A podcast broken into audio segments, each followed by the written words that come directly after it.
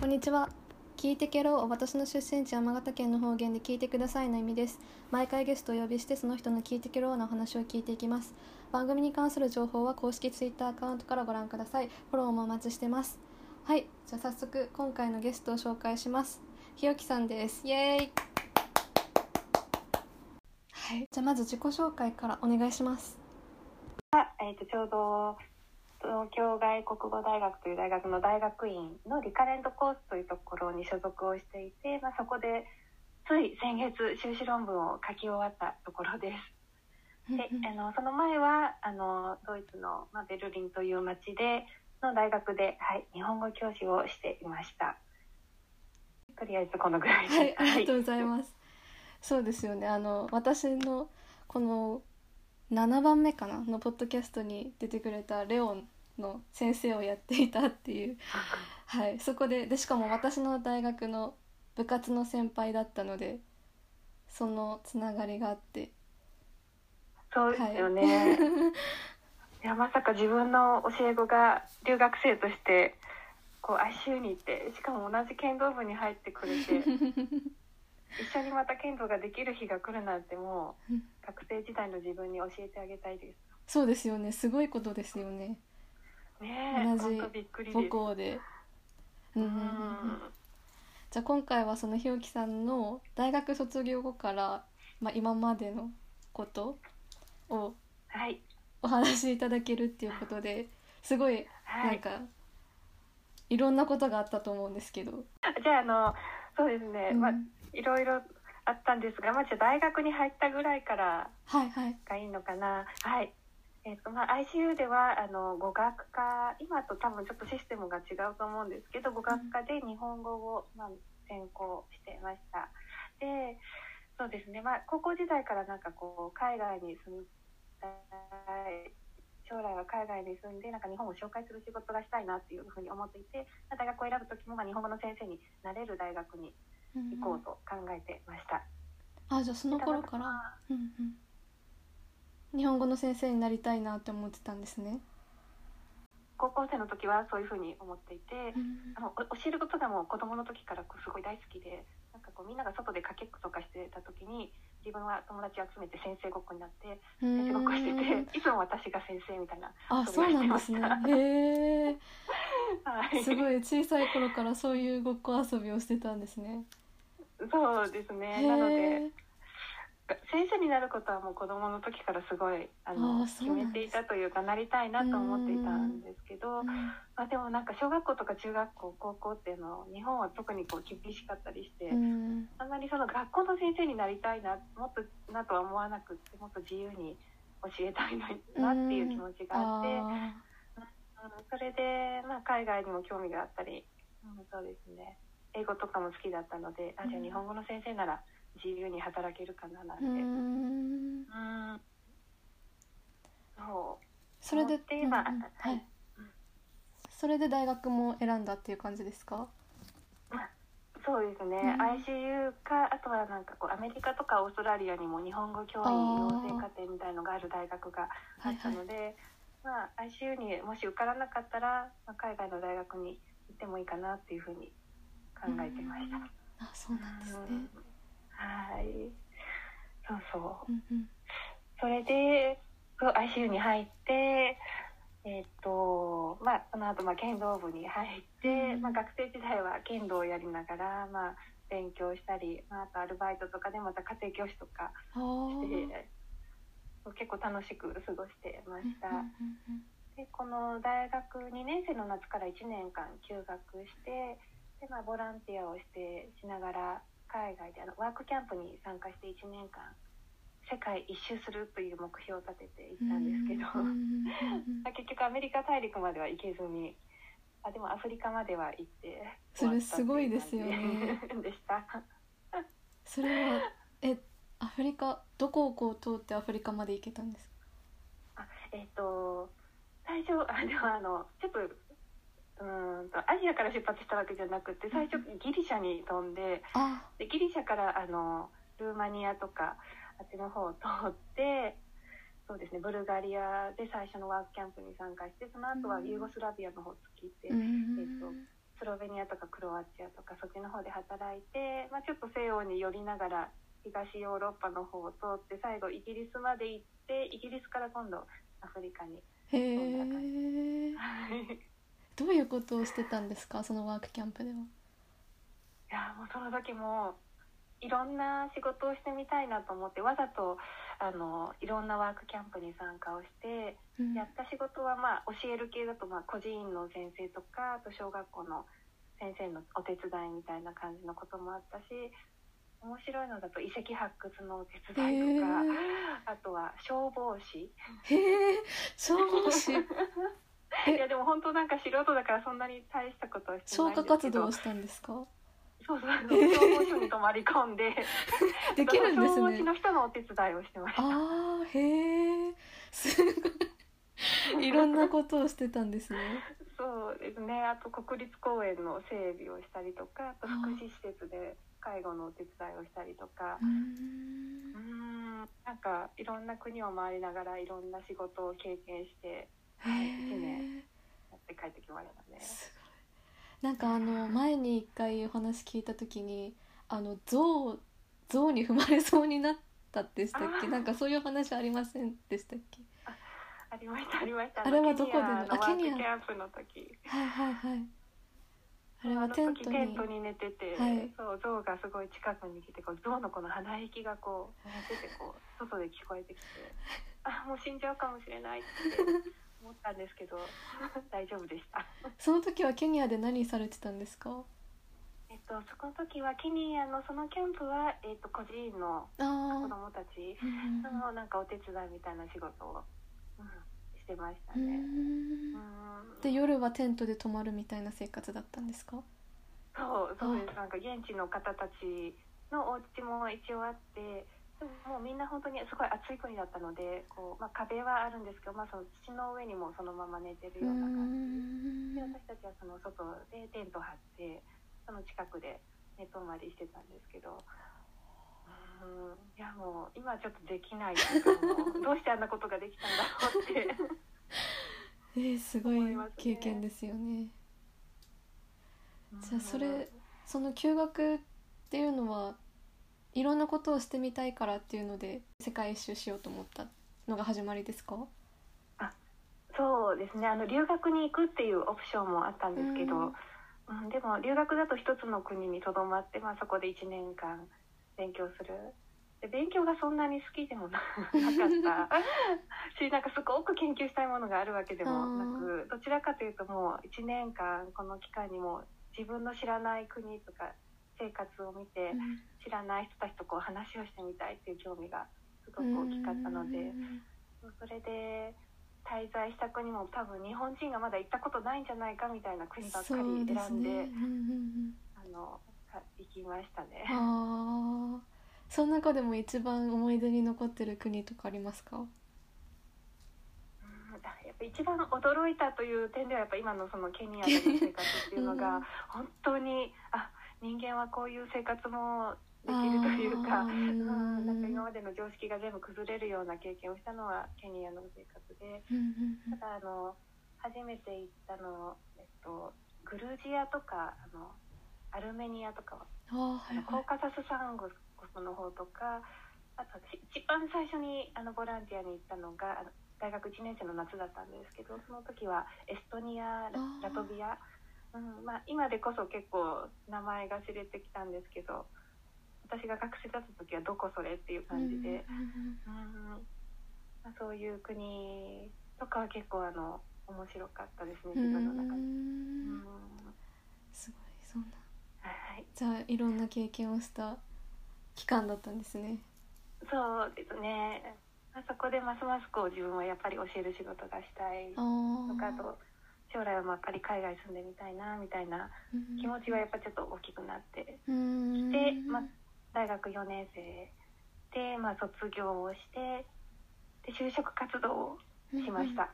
あたんですね。はい。一応しました。あのただあの教える以外の仕事をもう本当に本当にしたくなかったのうで、あの普通の会社に勤めちゃうと、まあ、もちろんその教える仕事に就くことって多分難しいだろうなというふうに思って、結局語学学校だけを回って就職活動、うん、しました。えっと、もちろん日本語学校を回ったんですけどその時ってあんまり、まあ、今もそうかもしれないんですけどあんまり景気が良くない時でこの非常勤講師で1時間いくらっていう仕事はもうすごいあったんですけど、うん。なんかこう正社員で月々お給料もらえるっていうところが私は見つけることができなくって。で結局最初に勤めたのは都内の英会話学校だったんです。あそうなんですね。うん。英語を教えてたんですかじゃあ？あそうななんですね。今はこんなこと言っていいのかわかんないですけど私、まあ、ICU に行ってたからとりあえず英語好きだったし、はいはい。とりあえずまあ英語はまあまあできたんですけど別に英語を専攻してたわけじゃないのでなんかこんなこと大きな声では言えないんですけどよかったのかなって。それは日本人に英語を教えてたんですか？あってことですよね。はい。ただなんかそこは結構運命的な出会いというかそのうん英会話学校にいる時に、はい。えっと子供クラスを担当することになってでそこであなんかすごくその子供とは発達というのに興味を持ってああのちっちゃい子だともう1歳ぐらいから来てたんですね英会話学校に。ーすごい。でお母さんと一緒に来たりしてて、まあ、そういう子供たちがだんだん1歳2歳3歳あー。4歳と大きくなっていくのを見ててあすごいなってうん。こうちょっと感動してしまってでこう勤めながら保育士の免許を取ってあそうなんですね。そうそうそうなんです。だけどなんかこういまいちわからないというかやっぱペーパー試験なので勉強すれば受かるんですけど なんか私が知りたかったのはこういうことじゃないんだよなと思ってこう幼児教育の本とかを読んでる時にモンテッソーリっていう教育に出会ってモンペソーリ。モンテッソーリ。モンテソーリ。うん、そうなんです。なんかその考え方がすごく私はなんかストーンと腑に落ちたっていううん。かすごく素敵だなと思えてまたここから私の突拍子もない行動が始まるんですけど なんか面白いと思ったらとりあえず確かめてみたいと思うのがこう私で。あのそれを知ったそのすぐぐらいの時にこうオーストラリアでその全世界のモンテッソーリの先生たちが集まる世界会議みたいなのがあったんですね。はい。でもうすぐ仕事休み取ってじゃあ私もそこ行ってみようと思って。えモンテソーリ自体はどこの国のものなんですか、あもともとイタリアのあのお医者さんが作ったあのものではい。もともとヨーロッパの方で盛んだったんですけど最近なんか日本でも結構流行り始めて、うん、てるみたいですね。なんかオバマ大統領とかあはい。あの結構有名な方たちあの今将棋で有名な、えっとあはいはい。あの日本人の日本人、えっと、藤井藤井さん藤井。うん藤井さん七段の。そうそうそうもうなうんうん。あそうですそうです。ね彼もなんかモンテッソーリを受けてるということであーはいはい今話はい題になあってる教育方法なんですけど、うんはい。それを面白いなと思ってもうピョンとオーストラリアに行って、はい。そこでいろんな先生たちと世界中のそのモンテッソーリ教育をしてる先生たちと話して、モンテッソーリの幼稚園のツアーみたいなのにも連れてってもらってすっえごい感動してしまってもう私本当にこれ勉強してみたいと思ってはい。で日本に帰ってきて仕事を辞めてへ次のえ時にあのモンテッソーリってこの国際連盟国際なんだろう国際的なこう組織があってどこの国で取っても同じ国際免許っていうのが取れるんですよ。モンテソーリの教育の専門家みたいなことですあそうですね。国際モンテッソーリ協会っていうのがあってはでそこが発行してるライセンスになるのであはい。たまたま私が勉強したいなと思ってた時は、えっと、その0歳から3歳の先生になる資格はこのスウェーデンでコースが開講されてうんたので、あじゃあ私スウェーデン行こうと思って次の年に 仕事を辞めてスウェーデンに行きました。勉強のためにん？勉強のためにってことですか？そうですうね、んそう。へそのスウェーデンで勉強しててますますこうモンテッソーリって面白いなと思っていた時に、はい。たまたまクラスメートにドイツ人の女の子がいてその女の子が今度ドイツでこれ終わったら、ね、幼稚園を開きたいからうんあなた手伝いに来てくれない？はい。その代わりに週末にそのモンテッソーリの今度3歳から6歳の先生になるコースがミュンヘンであるからはいそこに通ったらいいんじゃない？ってで住むとこはうちでいいからってえ言われてはいはあ行きますっていはい。言って。えそれなんどれくらいの期間の話ですか？今の話ってスウェーデンにえっと、行ってから。全部1年一年ずつですね。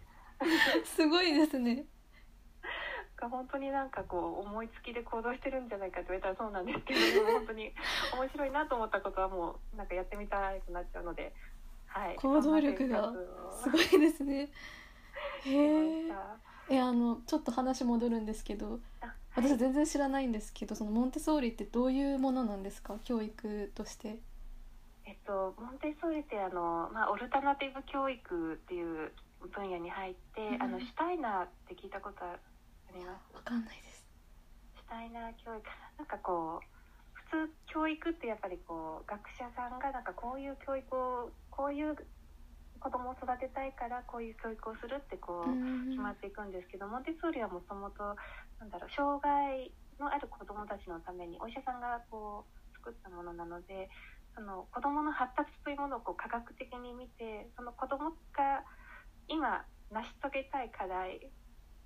例えば歩きたいとか何か触りたいとかつまみたいとかなんかそういうものを最大限その子どもができる環境を用意してあげるっていうあのがまあ一番分かりやすいものですかね。だからあんまりこう子供に算数を教えようとかなんかこれを教えようっていうのではなくなんかそのなるべくその子供の自然な発達というのを大人が援助をしてあげようっていう教育。あ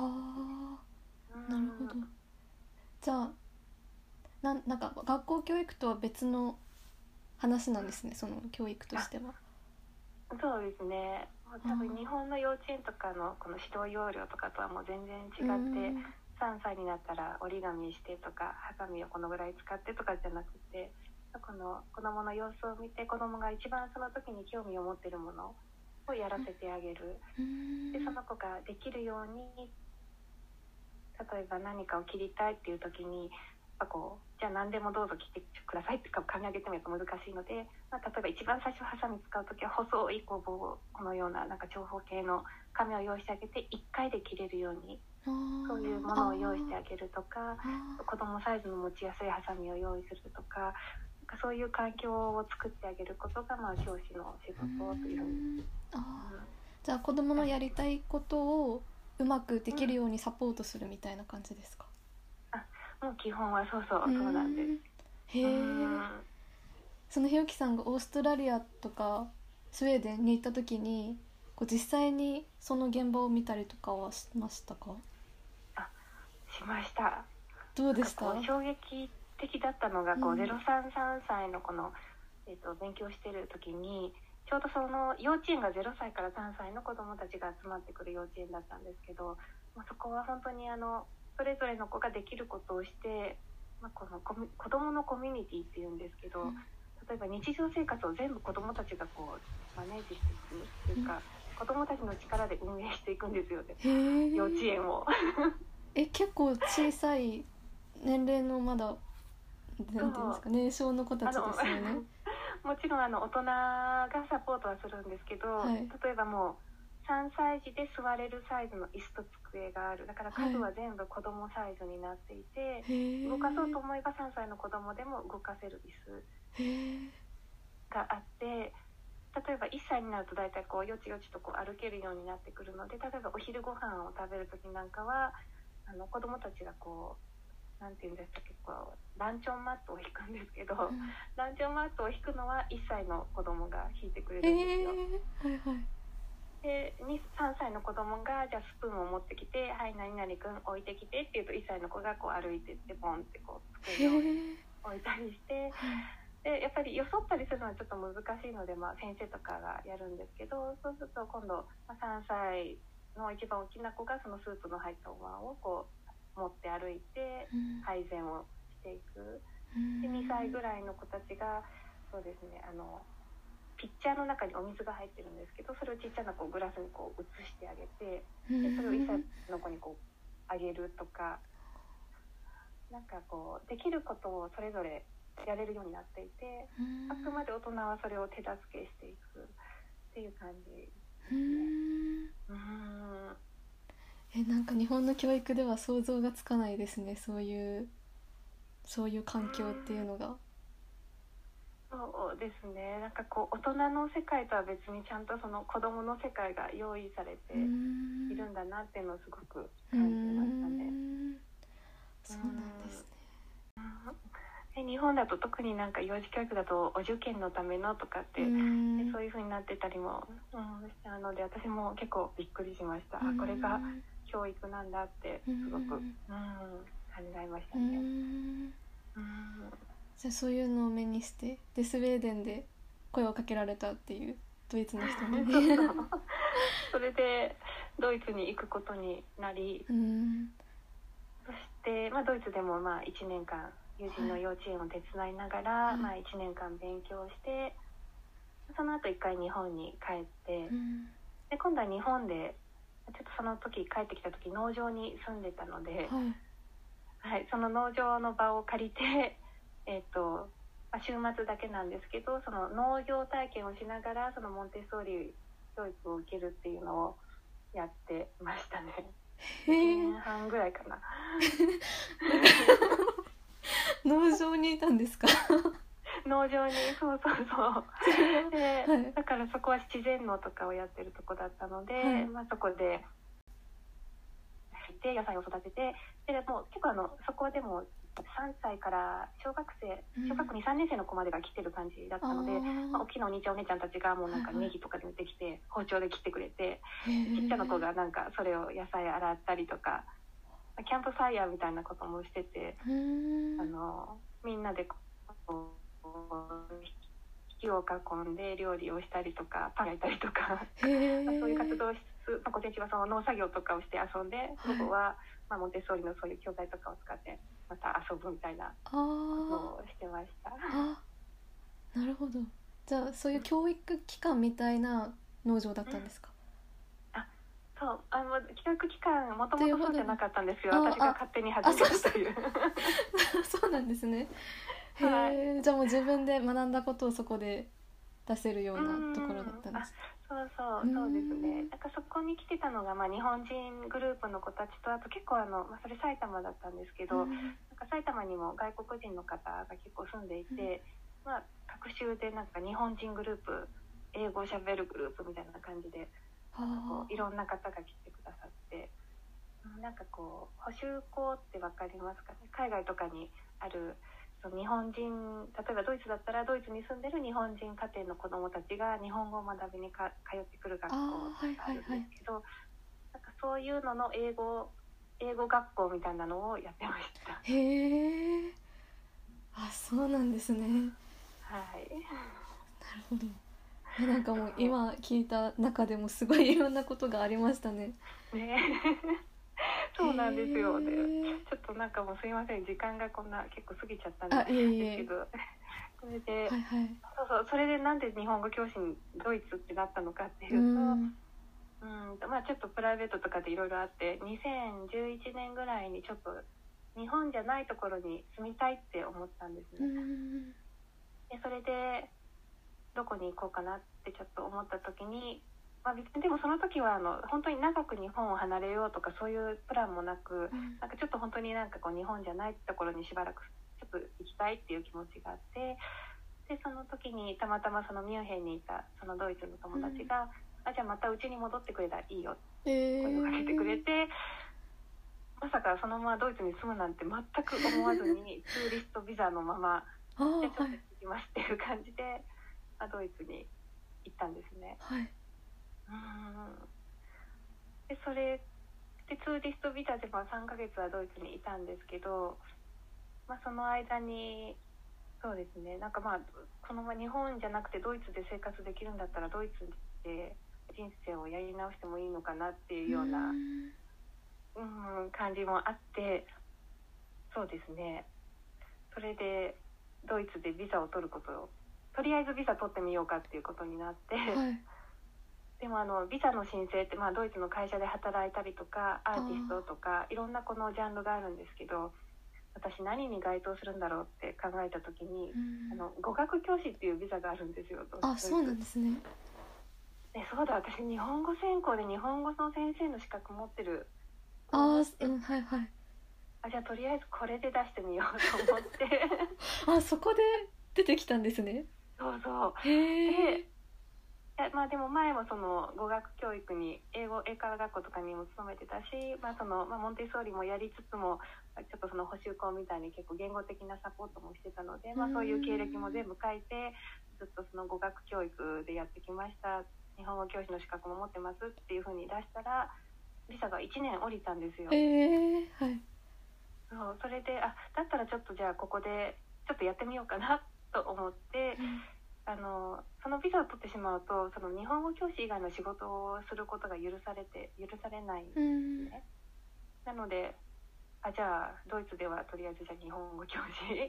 やろうと思って仕事を探したら運よくそのベルリンにある補習校であの幼稚部の先生を募集してたんですね。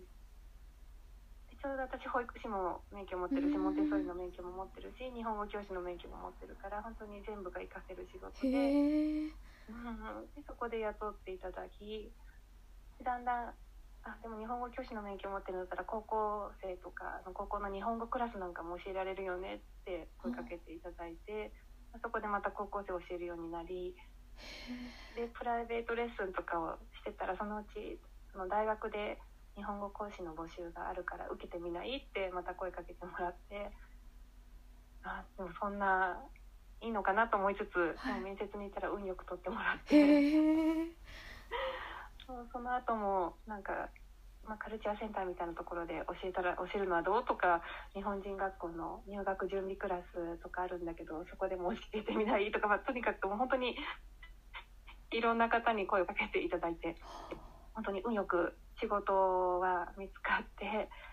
まあ、あのお金さえ稼いでればビザは延長してもらえるのでなんかまあ自転車操業ではあったんですけど本当にドイツは5年間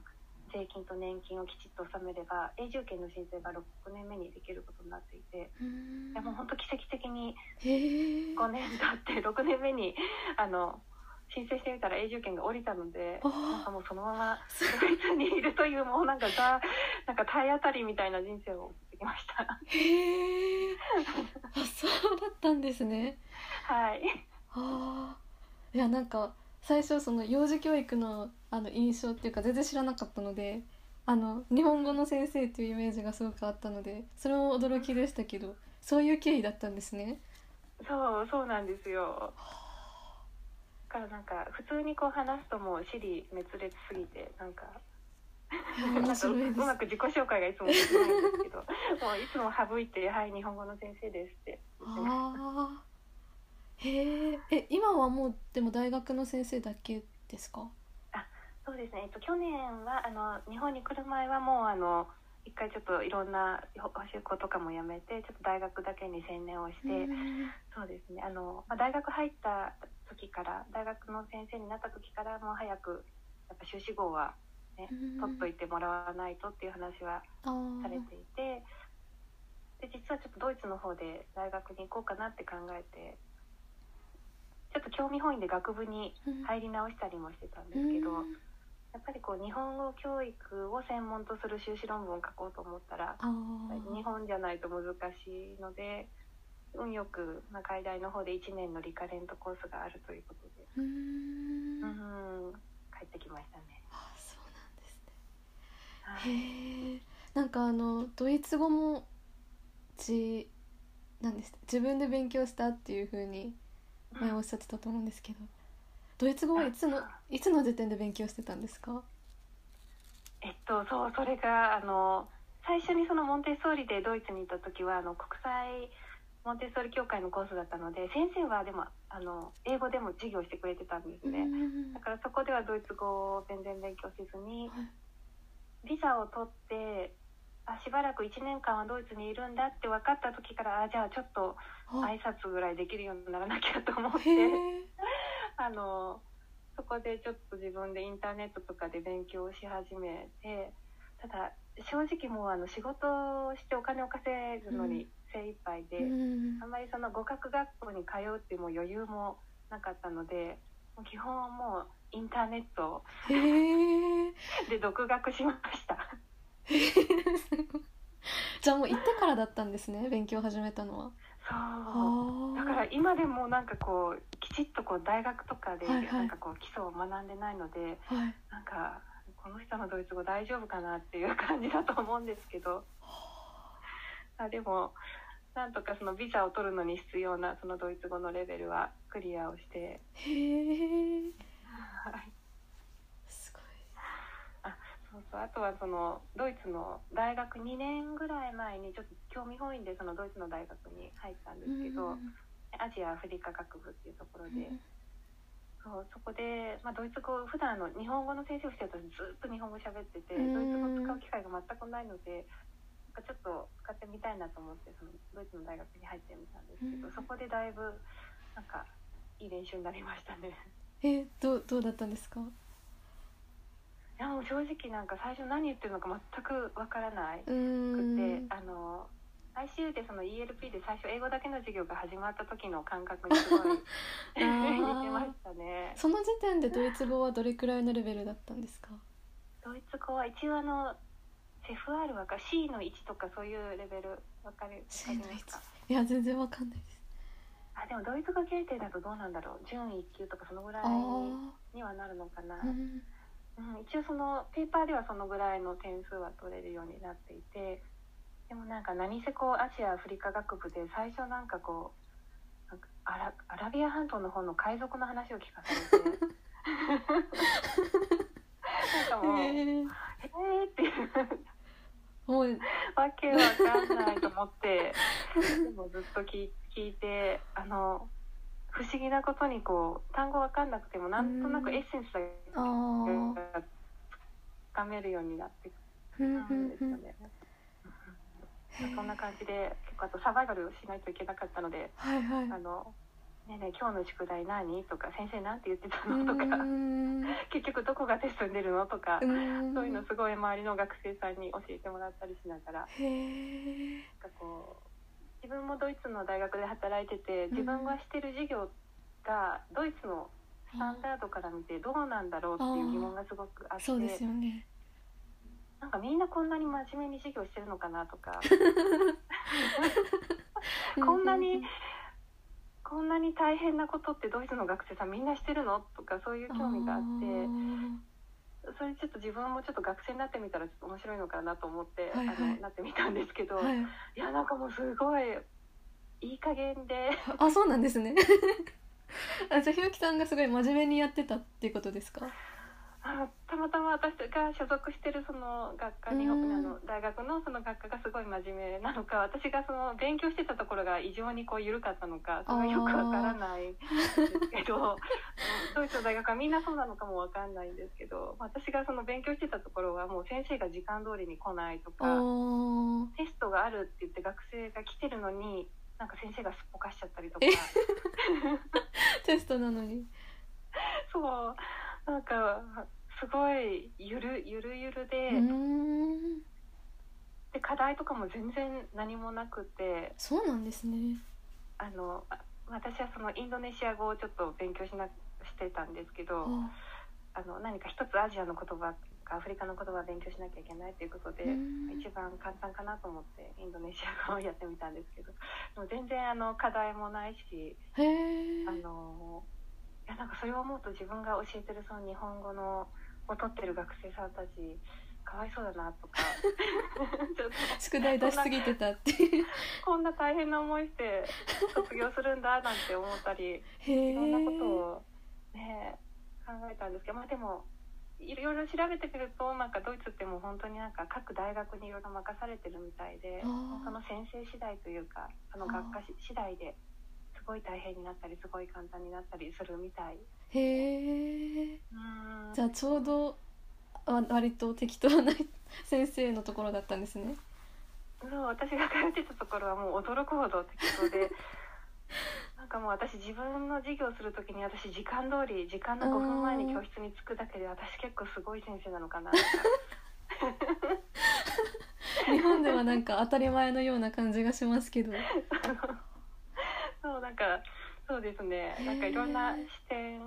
からそういうのを見るのも面白かったはですあね。じゃあそのドイツで日本語を教えるそれより前に自分がなんか自分のなんだろう自分が生徒として授業を受けたことはなかったですか？いやとか？本当あ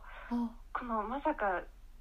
大学で講師するなんて本当に夢にも思ってなかったので、面接の時に初めて大学のコーナーに入ってはいでもしかもその採用されたのが授業が始まる1週間前とか2週間前で、面接終わったらすぐに「はいじゃあ再来週から授業してください」っていう感じそうなんでだったので、そう。まあでももちろんあの先輩方というかその職場の先生方がすごいいろいろ教えてくれてこんな感じでやればいいっていうのは分かったので。えでももう本当に最初に教えた学生さんたちそうなんか申し訳ないなっていう気持ちで。だって何も分からずですよね。教える方も何も分からずの状態で教えてた。教える方も、まあ、教科書初めて見る教科書うん。でそう、まあ、もちろん文法とかはあの大学時代にちょっと勉強してたので、うんまあ、などこが大事かとかそういうのは分かるんですけどなんか大学の授業がどんなものなのかってことがあまり分からないままうん。ぶっつけ本番で「はいこんにちははじめまして」みたいな。わあすごい。へえ。しかもドイツ語その時まだ全然できなかったので、まあ、英語を使ってうちょっんとやってたんですけどなんか学生さん同士がやっぱりこう話してたりとか質問がある時に何言ってるのか全然分かんなくって、うんそう。なんかねそれがすごくなんか自分の中であ早く勉強しないとドイツ語分かるようにならないとダメだなっていうのをすごく。あそう思って、まあ、そこから本気で勉強しました。あ。へえそうなんですね。なんか私一回だけあの大学のプログラムのやつでタイで日本語を教えたことがあったんですね。1週間か2週間ぐらい。ですね。でその時もなんかタイの人がすごい適当だったんですよ。なんか国民性なんか文化もあると思うんですけどなんか何を教えるとも言われずになんか自分の好きなようにやってって言われて教科書もなくて。で私別に日本語教員プログラムとか受けてるわけでもなかったのでなんか何も知らずに あのとりあえず教室行ってで教えてって言われてその70分間任された時に えっ？と思ってすごいもう何から教えていいかも分かんないしタイ語も分からないしなんか今日あの生徒前の生徒たちがすごいポカーンとした顔してるし もうこれ何が正解なんだろうってすごい思いながらやってたんですよね。だからなんか、まあ、多分それよりもすごい大学の学生だと全然また雰囲気も違うと思いますけど。もうなんか、うん、大変でしたねそれは。そうですね、まあ、そこは結構あのやり方自体がすごく決まってるところだったので、うん。なんかその何をやってもいいっていうそのそれと本当になんか困っただろうなっていう気はするんですけど。そう。あ逆になんか逆に大学で良かったのかなっていうあうんね。そんな感じで6年ぐらいその大学に勤めてで今日本に来てまた来学期からうん 戻る予定です。うん。うん。そうなんですね。この前修論書き終えたっていう感じですよね、あそうそうそうです。なんかそれも今大変でしたねこの時期に。いや本当にこの1年びっくりしましたね。うん。いろいろとあってまさかこんなコロナの時代になるなんてって、ううん。んうんいうのもありそうそう。なんかちょうどね今さっき話したようにプライベートではちょっと母が亡くなったりとかもして、うんもうすごい人生の巡り合わせというかねこう日本に帰ってきた時に、うん。たまたまたまコロナだったから、まあ、オンライン授業になって、まあ、うん母のそばについていることができたというか、まあ、そういうこともあり、うん。まあ、修士論文と、まあ、母を見とるのと、まあ、両方、できてまあ良かったかなと思っています。そうですね。なんかコロナで悪いことばっかりでもない部分もありますよね。なんか家族がみんな集まったりとか、うん。なんかまたそうですよね。大学院で自分が授業を受ける立場になってまたなんか新たな発見とかあったんじゃないですか？この1年間。そうですね。なんかこう研究の面白さっていうのをちょっとかすごく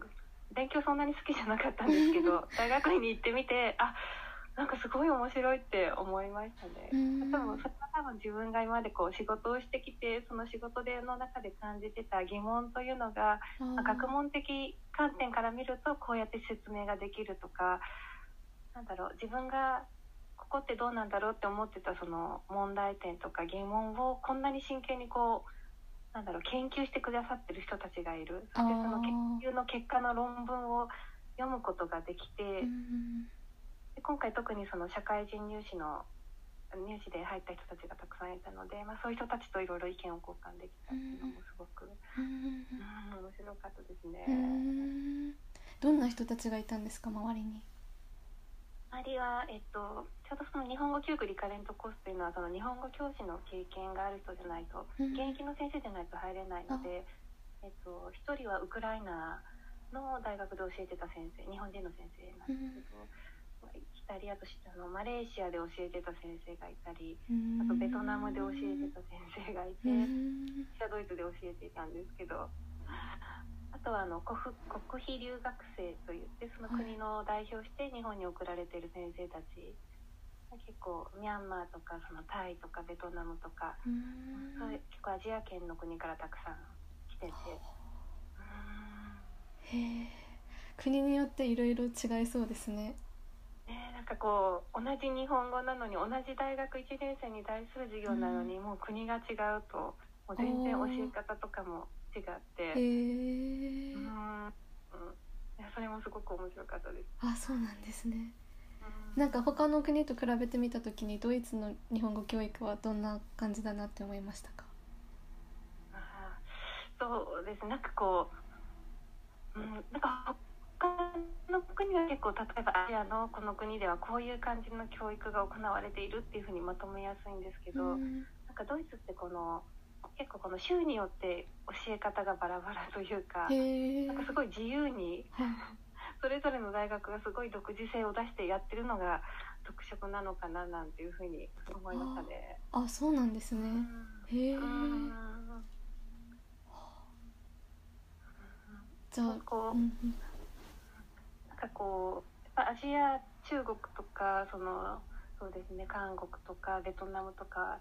ぱりこう文法とか文系を中心にしてそれをリピート練習しうんてそれを使えるようにしていくなんかすごい正確さを大切にするような教育をしたりとかあとはまあヨーロッパの方だとその CEFR っていうなんかヨーロッパ共通参照枠っていうその言語の教え方をの指針みたいなのがあって、はい他の外国語がそうやって教えられてるせいか日本語も同じように結構そのコミュニケーション重視でっていう教育をしてるのかなっていう感じはありましたね。あそうなんですねへえなるほど。なんか違うんですねいろいろ国によって。そうね。なんか私最近全然あの語学語学じゃないんですけどドイツの歴史教育について話を聞くことがたまたま何回かあって。でうんなんかそれもすごい面白かったです。やっぱり歴史の背景が違うので。うんなんかディスカッションさせるところその自分の国の歴史についてどう思うっていう風に投げかけるところから始まってで討論させるんだってまず言ってて。でも日本の教育日本の歴史教育でその自分の国の歴史となんかそういう形で向き合うことってないのでなんかそこでそういう違いがあるんだなと思ってうん。最近感じたところでした。えなんかこう学生さんを見ててもやっぱなんか日本の学生とはやっぱり全然違う気がしていて、やっぱこう教育の中でこう対話をするとか自分の考えを述べる、うん。ディスカッションするってことが多分普通に行われてきてるせいかなんかこうすごい活発にみんな意見を言ってくれるし、質問もたくさん出るし。うん。うん。なんかやっぱ今回大学院で日本に戻ってきて教室がシーンとかなってるうん。のを見た時になんか自分がすごいドイツに慣れすぎてしまったせいかあすぐ私手を挙げてしまってえ先生がいつも「はいじゃあまた日置さん また」って。なんかそういうところで私なんかちょっと発言しすぎてるのかなとか手挙げすぎてるのかなとかすごいちょっと考えちゃいましたけどああでももう気にせずーはいはい。ずっと喋ってました。そうなんですね。なんかドイツって日本と国民柄ちょっと似てるとかって聞いたりしてたんですけどその辺はちょっと違うんですね。うんそうですね。なんかこう最初私は似てるのかなと思って、うん。多分似てるとこもたくさんあると思うんですけど、多分そのコミュニケーションの仕方とかその教育に対する考え方とかは全然違うような気がしあまーすね。あそうなんですはいじゃあそろそろお時間ということで、あはい。なんかすごいいろんなお話を聞けてよかったです、いやなんか本当取り留めのない話で すみません。あの多分今度がポッドキャストで多分私が一番その社会経験が長い。はい。はいはいはいそうです。はい。なんかこうねあのそうですね。最後になんかちょっとまと まとめをす。れば。なんでしょう。私学生の時すごいいろいろ将来について心配をしていて、うん。日本語教師になりたいなとかでもなんかこれ食べていけるのかなとかなんかこう大企業に勤めた方がいいのかなとかそうすっごいいろいろと悩みがあって多分その卒業した後ぐらいが一番、まあ、卒業する前で前後ぐらいが一番なんかこう自分の中でいろいろ悩んでたうん。時期だったんですけど、まあ、今卒業して16年17年ぐらい経つんですけど振り返ってみるとまあ私の例なんですけど、まあ、私はやりたいことをやろうと決めてあまりこの周りの意見を聞かずに突っ走ってきたんですけど 悔いはないですしなんとかなります。あのなんとかなんとかなるというか、うん、あの道はなんか開け勝手に開けていくとか開いていくというか。うん。のでなんかこういろんな考え方があると思うんですけどやりたいことがあったり興味があったりなんか、うん、興味があるものを追求していくというのはそれはそれでいいのかなと、はい、そうですね。まさに興味を追求した今まででしたねお話聞いたところそうですね。はい。今度今後はちょっと落ち着いて送りたいと思ってます。でもすごいあのそれをこそれを聞いて参考になる人とか安心する人とかすごいいると思うので。はい。はい。皆さん頑張ってください。はい。じゃあはい。この辺で。はい。じゃあ今回のゲストはひよきさんでした。ありがとうございました。ありがとうございましたはい。バイバイ。